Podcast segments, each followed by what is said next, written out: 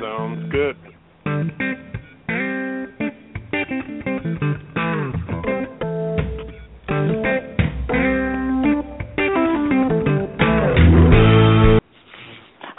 I'm Morgan St. James, and this is Writer's Tricks of the Trade.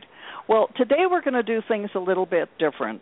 We're going to have all three co hosts, myself and Dennis N. Griffin, who's a true crime writer, and Eric James Miller, who writes mysteries. And we're just going to have a casual shop talk because, you know, there are lots of questions that come up, and we can have a scripted show, but we thought this would be pretty good to just have a casual talk, address some of the things that people are always asking about. And Eric, you're going to be our moderator, so take it away. Okay. Hi, Morgan, Denny. Um, yeah, I, I was just thinking that uh, you know some of the universal topics that that sort of every writer has to deal with, and and uh, I kind of made a list, and I thought maybe we would just kind of go down it from from easy to hard, as it were. Um, let's let's you mean to say there's with, easy? I know. Well, actually, yeah, this first one isn't always easy, and because you know there is supposedly that thing called writer's block. Um, but where let let's have a brief discussion about where we get our inspiration from. And Morgan, I, I'll, I'll start with you. Where where do you generally get your inspiration from? Well, I'll tell you, a lot of mine comes from either things I've experienced or things that are happening at present. Um, I've lived a pretty full life and had all kinds of experiences. So, you know, it, it's, it's funny because they'll each be like, "Hmm, I wonder if that would make a good book." And so I've done a lot of um books that are basically fiction that were inspired by things that actually happened. And then, of course, with my Silver Sisters mysteries, my sister and I coordinate on that one. And again, we grew up in a zany family, so we just kind of modeled the Silver Sisters after that. And what we'll do is get together and brainstorm about ideas that could be a crime for the sisters and their elderly mother and uncle to solve. And pretty soon the thing just basically starts writing itself. How about you, Denny? Right. I I'm kind of with you. I I relied uh, on life experiences that I've had, and also a lot of uh, things that I read about, things that are in the news, and sometimes I can end up with a with a fiction plot based on real events or real people, uh, and it's a it's a chance too. And for example, if if there's something that's in the news that I've been following, um, I can have a chance maybe to give it uh when I fictionalize it to have it have a little different outcome. uh maybe maybe the thing didn't end up the way I wanted it in real life, but I can modify that and maybe have it come out the way I would like to see it. Yeah, So, a little uh, creative license there, huh? That's what it's all Absolutely. about. Yeah, Yeah. and you know, before we move on to Eric, I wanted to add this too. Denny and I have both also worked on writing other people's memoirs. And of course, the inspiration there is their story. And um we've both done this solo, we've done it together. Um Denny and I have written a couple of people's memoirs together. And that's kind of a, a different situation because it Yeah, depends on than- how prolific that person is, whether they're going to give you tons and tons of information and you don't even have to worry about inspiration. What you have to worry about is getting some of the information culled out so you know what'll make a book and also um getting it organized in a logical uh process, you know, so that the reader doesn't get confused, and then of course the editing. But then on the other side, you have the person that getting information is like pulling hen's teeth. And you have to keep coming up with prompts, and that's where the inspirational thing comes in. You know, what are you going to prompt them to talk about? And hopefully they'll be off and running once you find the right ones. Yeah, I think there is. I mean, just for the writers out there, I think there is a a, a difference between sort of those research-driven projects. I think like that you were talking about um, there, Morgan, versus sort of the purely creative. You're your Silver Sisters series or, or Denny, I think what you said about the news is really great. I I know personally sometimes I'll hear a story on on the news and I'll actually mute the TV after it's over before they move on to the next thing and just kind of mull it over in my mind. Do, do you guys ever do anything like that? Yeah, I do. Yeah, I think it gives us a, a, a chance to, you know, when we've heard something that strikes us, to to let it soak in, and and we're in such a machine gun sort of media environment now that that we get one story after another thrown at us when when we're watching the boob tube and and sometimes there's not enough time to let it sink in and and when you when you give yourself that time to sink in you know it's like it's i think that was a great great example there denny. You know you you, get to sort of change uh the the outcome you know? I mean it could be anything from okay what if you know i don't want to get political or anything but if if global warming you know really does raise the the the sea level 30 feet 40 feet, you know, what's the economy in Florida going to be like in 20 years? you, know? you know what? It's a good thing I moved out of Malibu. I was living right on the beach. My God, oh, I would have yeah, been in a no, swimming the, pool. the Pacific Ocean, for sure. I mean, the uh that's one third the surface area of the planet. Um That's yeah, my my poor little Venice Beach apartment um is probably going to be 20 feet underwater. But, well, you um, know what? I lived in Marina Del Rey, also five blocks Right. from the beach, and that one might have been hit as well. Yeah, you were in a tower though, weren't you? No, well, I was at one time, but I was also in townhouses on Via Dolce. Because that would be cool. I ha- I had a story like that years and years ago, where like an apartment building has been inundated, you know, with water, and and so the the egress in and out is by boat, and so they had to convert, you know, like the third floor into sort of the, you know, people would row in and out of the building because the building was still standing, it was still livable as a tower, but but it was just the ground floors were underwater. Kind of well, fun you know what, what's about. interesting with that, Eric, is I don't know if you're familiar with Pioneer Square in Seattle, but many years ago, Pioneer Square used to get flooded. Where where Pioneer Square is, um, the Right. buildings would get flooded, and then there was a fire that destroyed certain things. I mean, it was all kinds of stuff going on. But then what they did is they decided that they had to raise the boardwalks.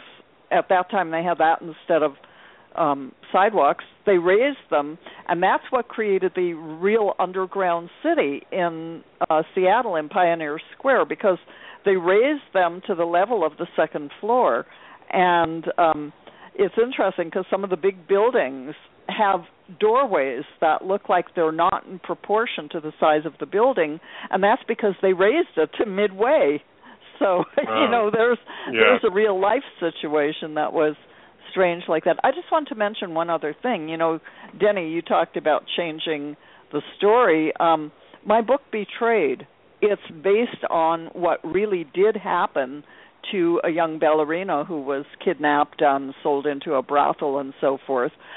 And the whole first half of the book is based on everything that really did happen to her. But then by the time we get to the second book, the second side, I thought, well, you know, we could put a little pizzazz in here that would take it even into a different story.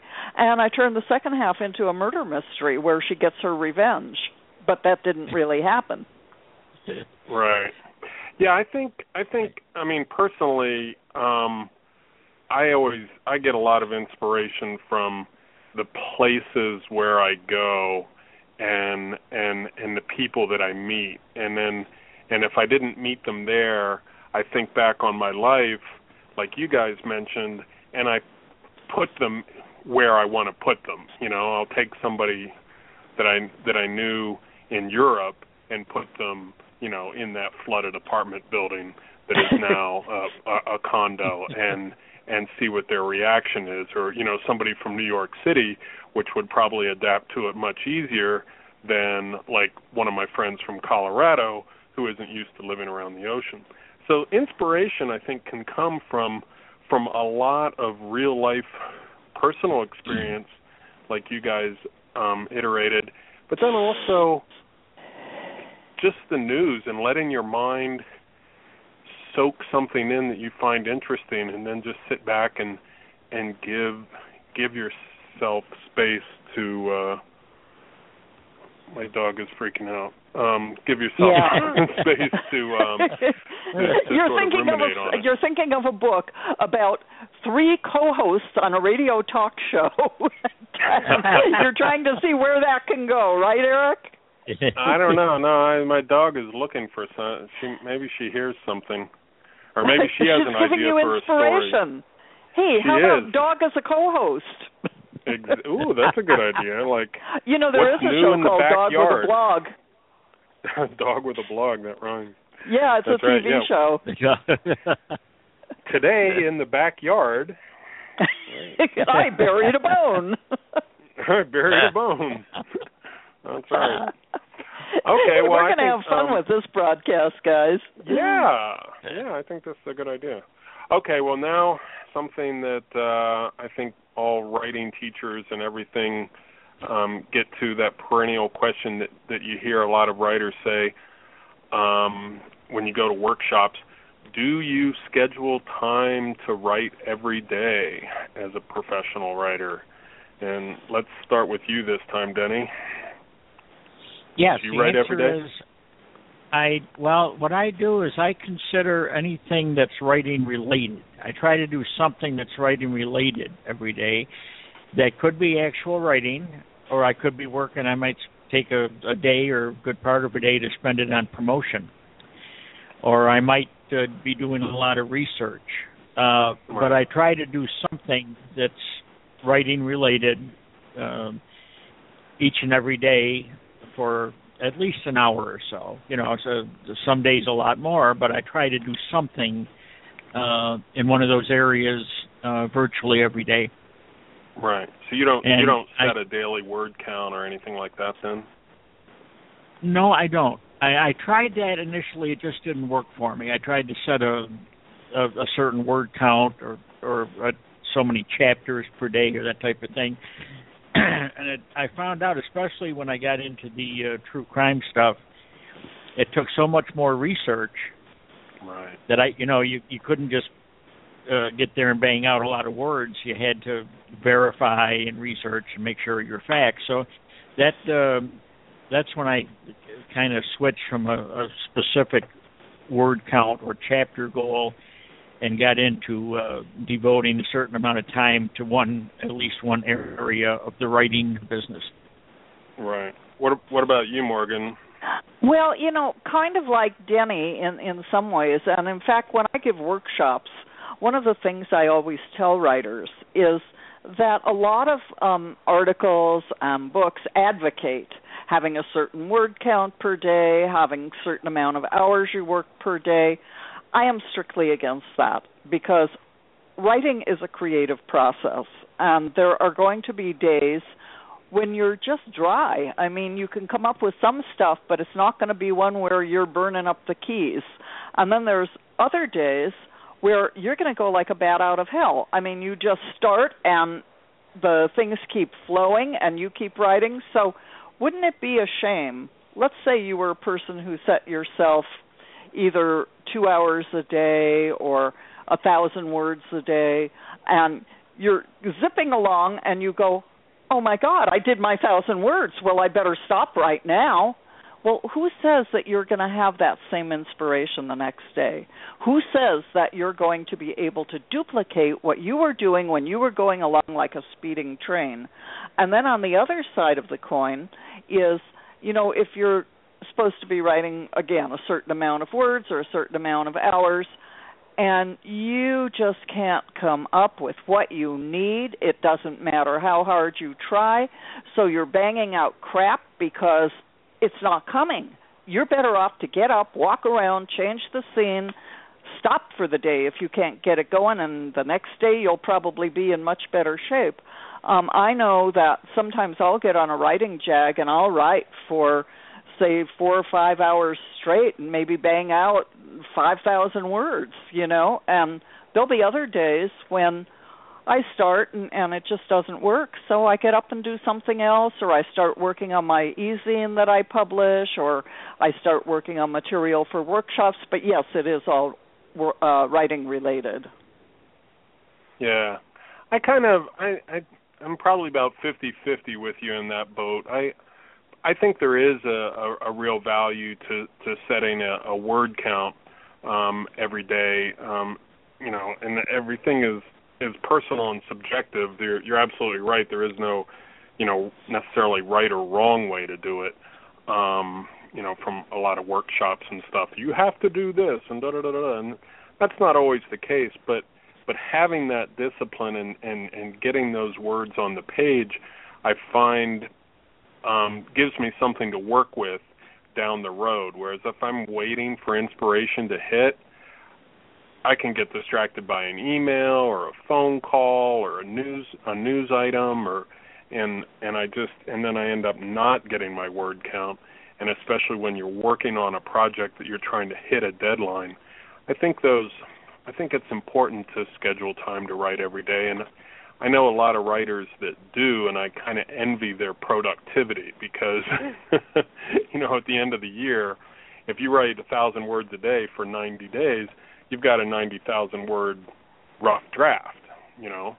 And right, but what do you months. do, Eric? If let's take that scenario, and because, like you said, different people need different motivations. Um, I'm deadline oriented. My God, if I've got yeah. a deadline, if it means I work 12 hours, I'm going to work 12 hours, but I'm going to hit right. that deadline. But what do you do if you let's say you have your thousand word limit and you hit about three hundred well, it's not a limit though. and I, your I really, mind really, is really dry with you there. It's not a thousand word you don't stop after a thousand words. I mean your goal is a thousand words and if you're on a tear you keep on going. I don't think any any writing coach no, I'm talking about stop. the the opposite of that. If you can't oh, hit okay. your thousand words, if you because oh, you said it gives right. you a good thing to work into, oh, but now right, you've gotten to 300 words, and no matter how hard you try, everything you put on well, the paper looks like sure. hell. Right. Well, that's what I mean. Then it's kind of fifty-fifty, and and and I think sometimes then that balances out. In in uh, that that thousand word a day uh, example, you know, I think there'll probably be some days where where people could easily, you know, like you say, when you're on a hundred, two thousand words, and then that, you know, maybe two or three days later, yeah, you're down around three hundred. I think the important question in in as a writer or, or, an, or an aspiring writer is do you schedule time to write every day? And there's no right or wrong answer, but that yes or no answer sort of creates a decision tree. You know what I mean? Yeah, well that I think is very valid. I mean, yeah. if you're if you want to be a professional writer, it doesn't matter what kind of writing you do. I I also believe you should be doing some sort of writing every day. And you right. know, I, I was just thinking from what you were saying, what about and this is something I've never tried because I don't work into word uh, I I work into word counts for my project, but I don't work into word counts for how much I'll write per day. But what if you were to take and set yourself a weekly goal so that you had the yeah. good days and the bad days and sure. within 7 days you wanted to average out to what your target was. Right. That might yeah. be a good way to do it. Yeah.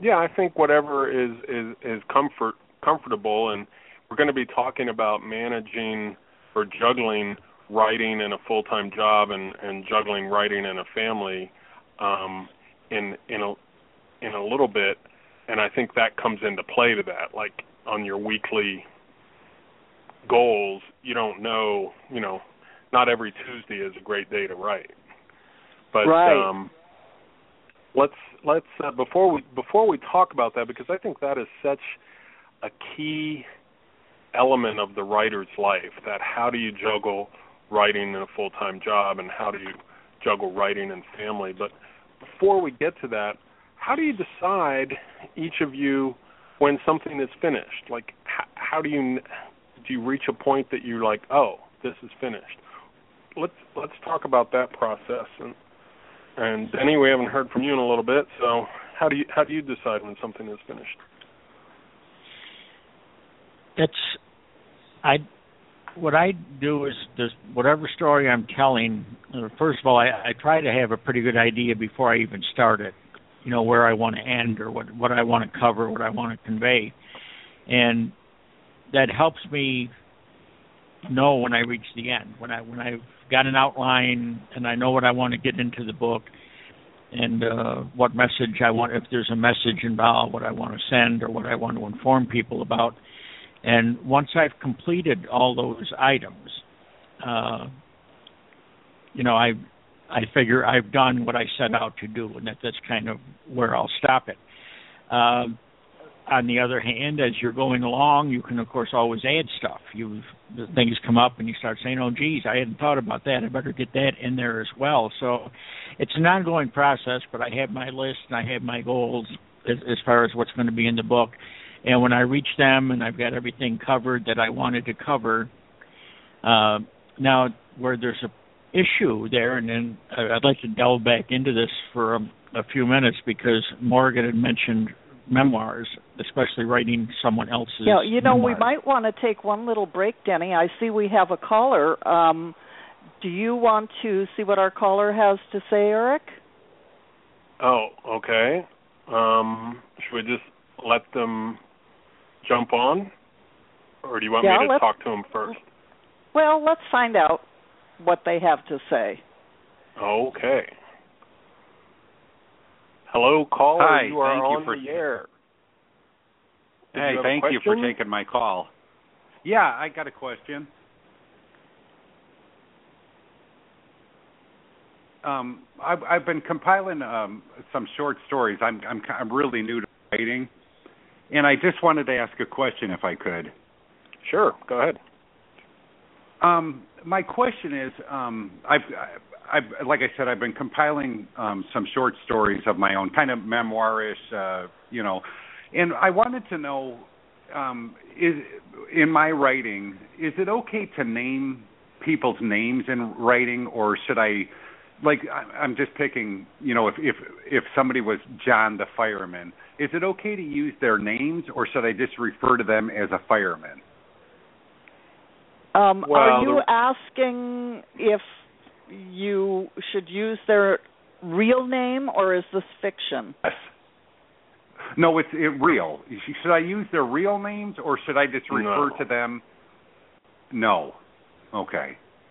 Yeah, Um, generally, generally not. I mean, it's a bad. You know, you set yourself up for libel suits, and even though it's a fiction, if you're, if the, if the person that you're describing can prove that you had access and knew about their life prior to writing the book, and you identified them in the book, it's you. You can say if they don't like what you wrote, you, they could tie you up in court. Um, for a long time. right Yeah, or well, Okay. you know that's Because that's he- kind of a key there too, Eric. Is what the story is about and what the content is, and if there's somebody you know.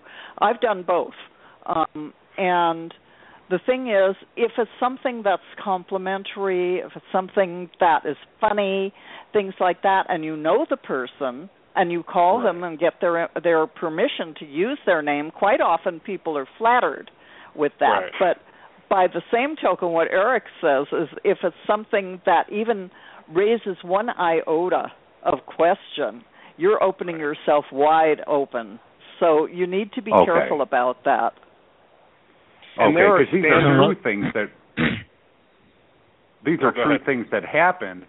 These are true things that happened, but I'm not sure if I should really refer to them. You know what I'm saying? Like if, and Right. I'm just making this up, but like if John was a fireman, should I just refer to him as how how should I refer to him in the story? Well, maybe give him a It- fictitious name. Yeah, or Okay. I mean, if you really are writing memoir and you want to and you want to Yes. talk about them, there are um, pretty simple release forms that you can that you can Google, art, artist release forms, and get them to sign something in advance that you can use Okay. their name. Yeah, that's a good idea. And- Where are you located? In Florida. Oh, okay. Uh, so you're not going to be because we're having uh, there is a great memoir conference um, in Los Angeles from the 25th to uh, 23rd to the 25th, but you'd have to take a long step to get there. yeah. Well, see how this all started out is um I I I my wife, you know, I've had one of these really whack, wacky lives, you know, and it just started out as I was the club. it started out as just, you know, I was I was just jotting down on a piece of paper.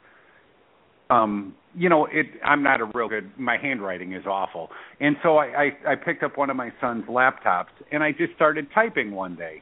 And then it kind of grew and grew and then I said, "Well, you know, let me let me do this a little bit better." And you know, it just kind of evolved is what it did. And then before I knew it, I'm like at 60,000 words and I'm like, "Oh my gosh," you know, and it it just kind of released, you know.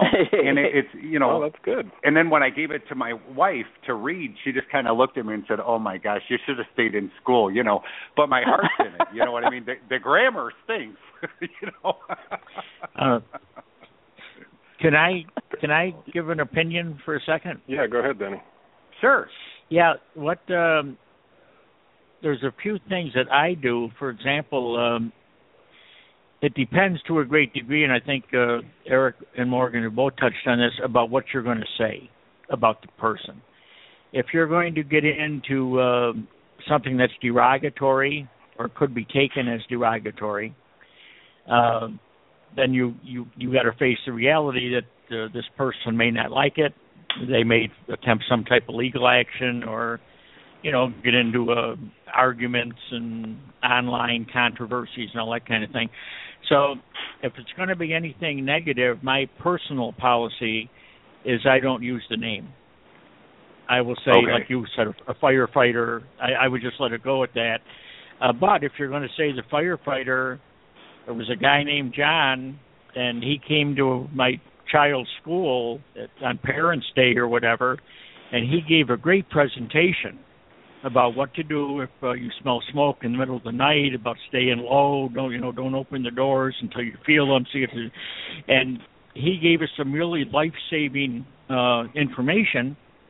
I wouldn't see much wrong with putting that in. Uh, okay. You know, it, it, it it's a fact. It happened, and you're there's certainly nothing derogatory there. You're you're praising this individual for his conduct and the information he he gave you, and um, Eric mentioned getting a release. If it's somebody you know and you have access to them or how to get a hold of them, you can ask them. You can also, uh, you know, send a release, uh, email them a, a release for them to sign and send back to you. What I've done uh, on several occasions is if I've told someone I'm going to use, uh, mention them in the book, would like to mention them in the book, and what specifically we're going to talk about in the book, I will then, all this by email, send them the chapter or the section when I complete it and ask them to review it and let me know if there's any changes that need to be made. And basically, they, I, I will make any corrections or modifications or edits they want, and then send it to them for a final sign. And basically, it's a sign off, and I got I keep an email file. Yeah, then you have the consent. Okay. Yeah, that's a good policy. So there are okay. different things you can do to uh, you know to accomplish the goal of, of of using their name when it's a good thing, and and if it's not, you can use the fictitious name or just don't use the name at all. Yeah, you know okay. this is this is actually a good topic to expand on. So thank you very much for calling in because you opened yeah, up you a, a neat discussion. And there's something else. Um, as I mentioned, Denny and I have written books together. And another thing we discovered, and this goes into if it's a something that might cast an unfavorable light on a particular person or something like that, you can change all kinds of details and keep your concept because you can change where it happened, you can change where they live, you can change all kinds of things, which is one of the things that we did in writing a particular book because we didn't want it identifiable. And it, it actually was hmm, say like maybe 70%, 60% true, but we figured it was better to turn it into pure fiction by taking it to a different location, having different homes, different professions, but the story itself was basically the same. Okay. Yeah. Okay. Great.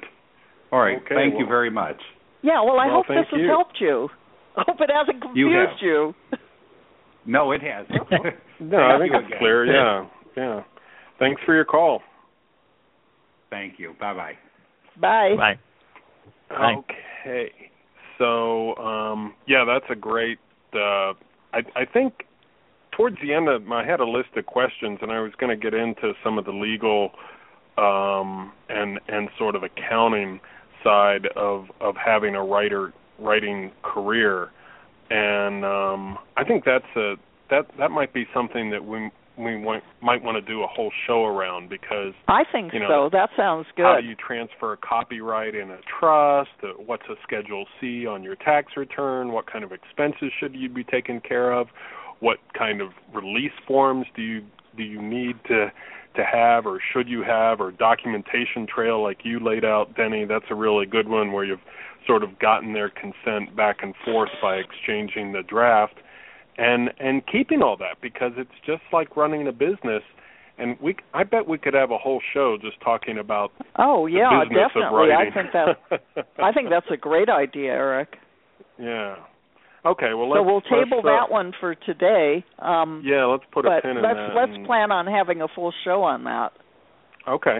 Okay. Can I yeah, I think can I there's resume my memoir?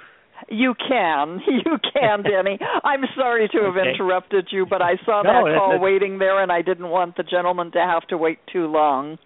No, and it was a great call because it's like we all agreed it's a was an excellent question, excellent topic uh, to Right. discuss. Good talk. Um, what what uh, back to the memoir thing is I'm writing a memoir now. In fact, Morgan is uh, doing some proofing and editing for us. And, we're doing is a little turnabouts, bit- the same thing.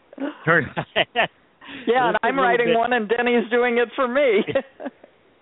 it's a little unique in in, in the one I'm doing because it's a the for a guy that I went to school with and hadn't seen in 50 years and so forth. So for for some of the book, we're discussing our hometown, my hometown, and um, some incidents that I was involved in that he was also involved in, like some, some uh, little uh, problems at school and so forth.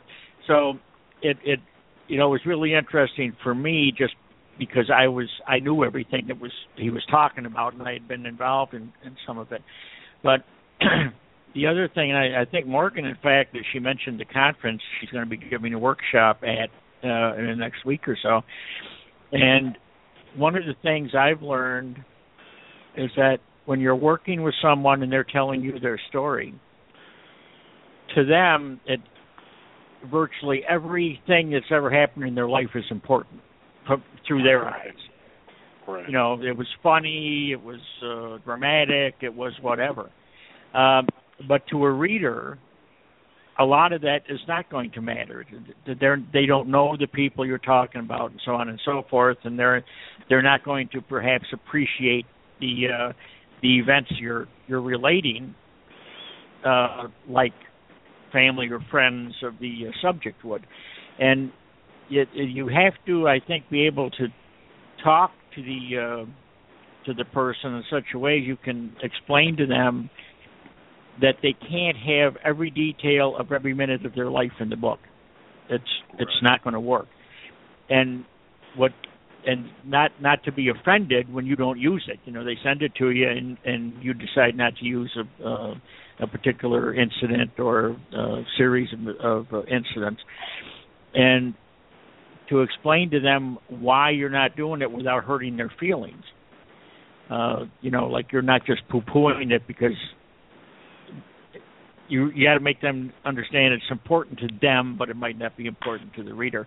And I think uh, that conference Morgan's going to be uh, be at and giving the workshop is going to address some of that. Uh, both sides yeah, we of the might coin. we might mention that it's the memories are made of this um genre LA and you can find it online and it's from the 23rd to the 25th at Los Angeles Valley College in Van Nuys. So there's the little plug on that. Go back, Denny. okay.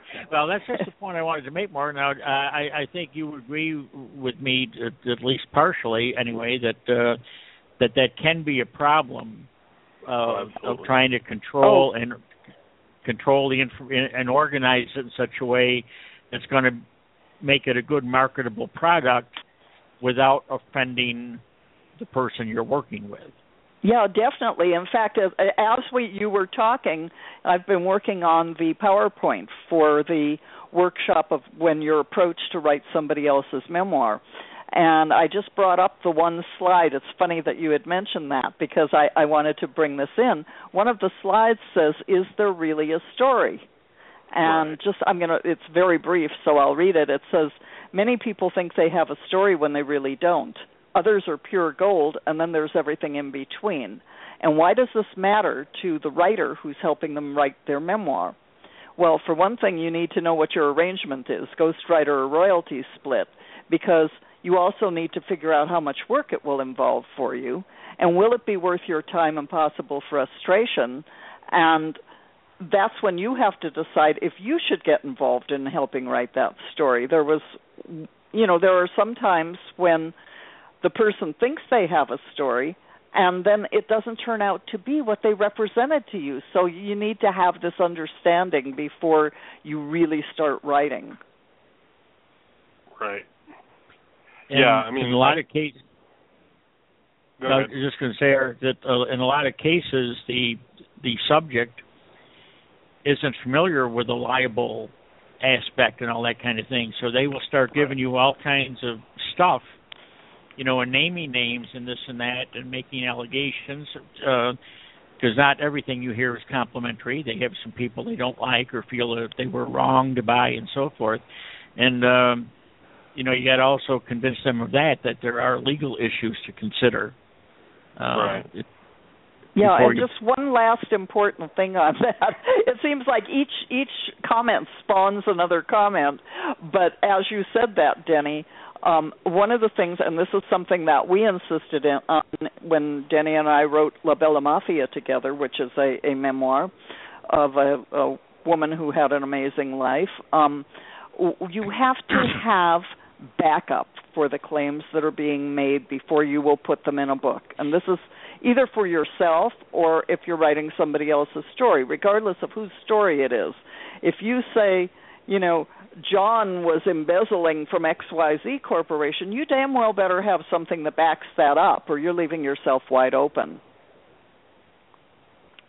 Yeah, that's right. Well, that goes back to the re- the release and and documenting and and just the legal aspect of yeah, if you're writing true crime or memoir versus versus fiction. I guess we really well. There's a lot of crossover on it. There is there are some distinctions between the two genres, but um, yeah. Well, I think I'll, I'll last... tell you, Denny and I have a whole box full of backup information on uh, La Bella Mafia because there were things being said that could come back and really bite you.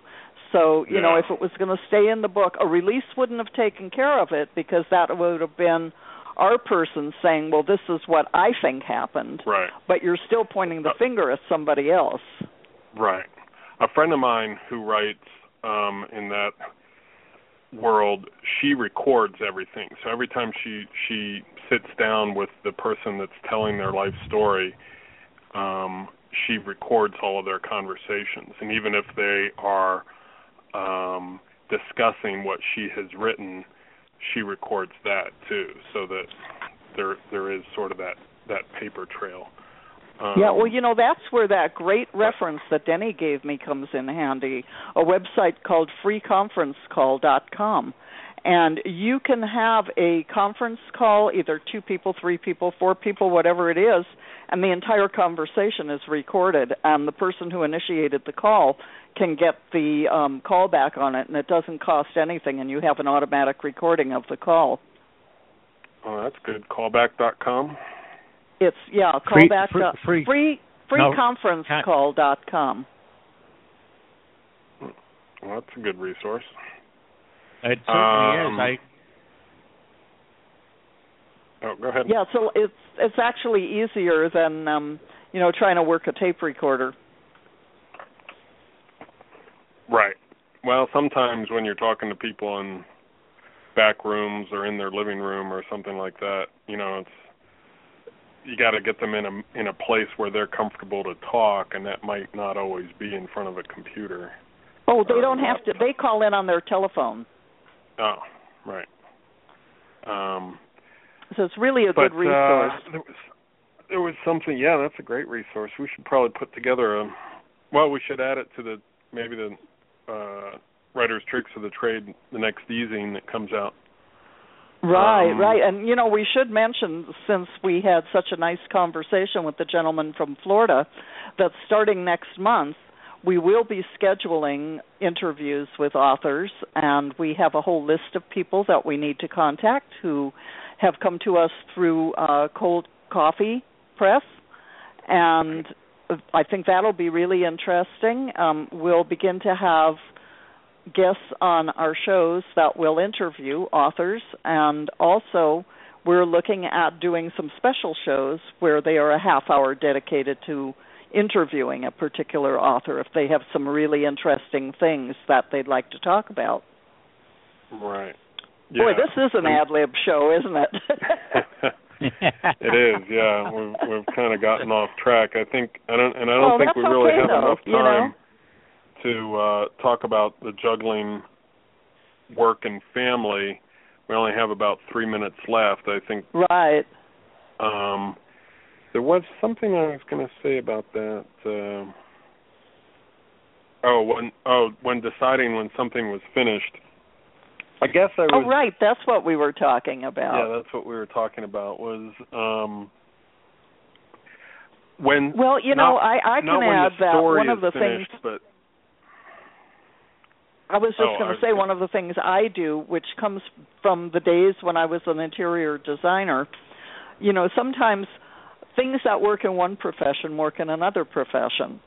And when I was an interior designer and I was doing model homes and the developers would give us a budget, I was one of the few designers that would hit my budget within a couple of dollars. And the reason was because I would back into the budget. I would take my full budget and, you know, divide it into rooms and see how much I could spend in each one. And I rarely went over the budget that the developer gave me. So when I started writing, you know, there are set word counts that are the right ones or the typical ones for certain genres. And let's say my typical word count is 70,000, which seems to hit a lot of the different books that we work on. Um, I am constantly keeping track of my word counts, and I am constantly seeing how much we have left to work with and how much of the story still has to be told so that I can divide things into the segments and into the word counts that will fit for those to make me hit my target. And once again, I'm usually a, maybe a thousand words off, but it really helps me gauge how my story is moving along in order to fit into that word count. And let's say I, I set a target of 70,000 and I'm not done until 71,000. If I don't cut some words in the next read through, then it's 71,000 and the book is finished. But I'm practically at what my goal was. Hello? yeah. Oh. Did I put you to sleep with that? No, but um anyway, um so yeah, you well, know, we Denny knows when I write left. with him, every time we're trading chapters back and forth, and I'll say, and we're at the so and so word count. Post.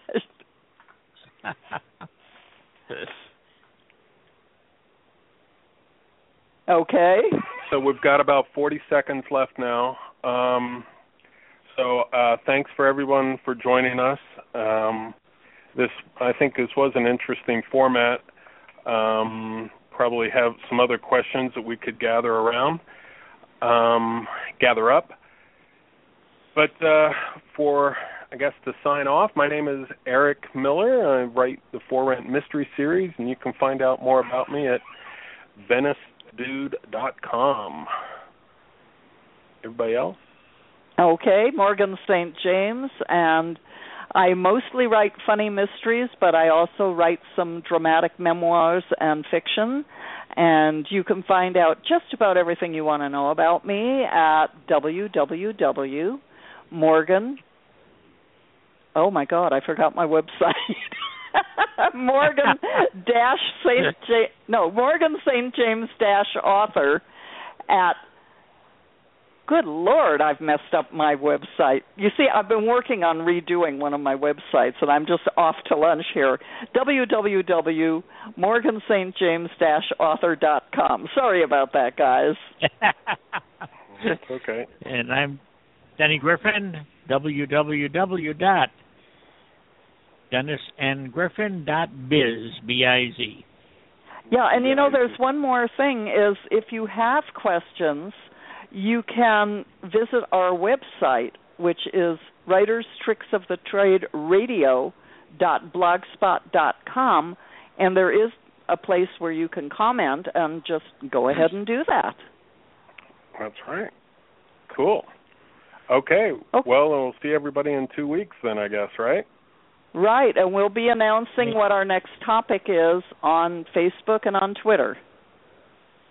Fantastic. Good night, okay, everybody. Well, then, good night, everybody. Good night, all. Night.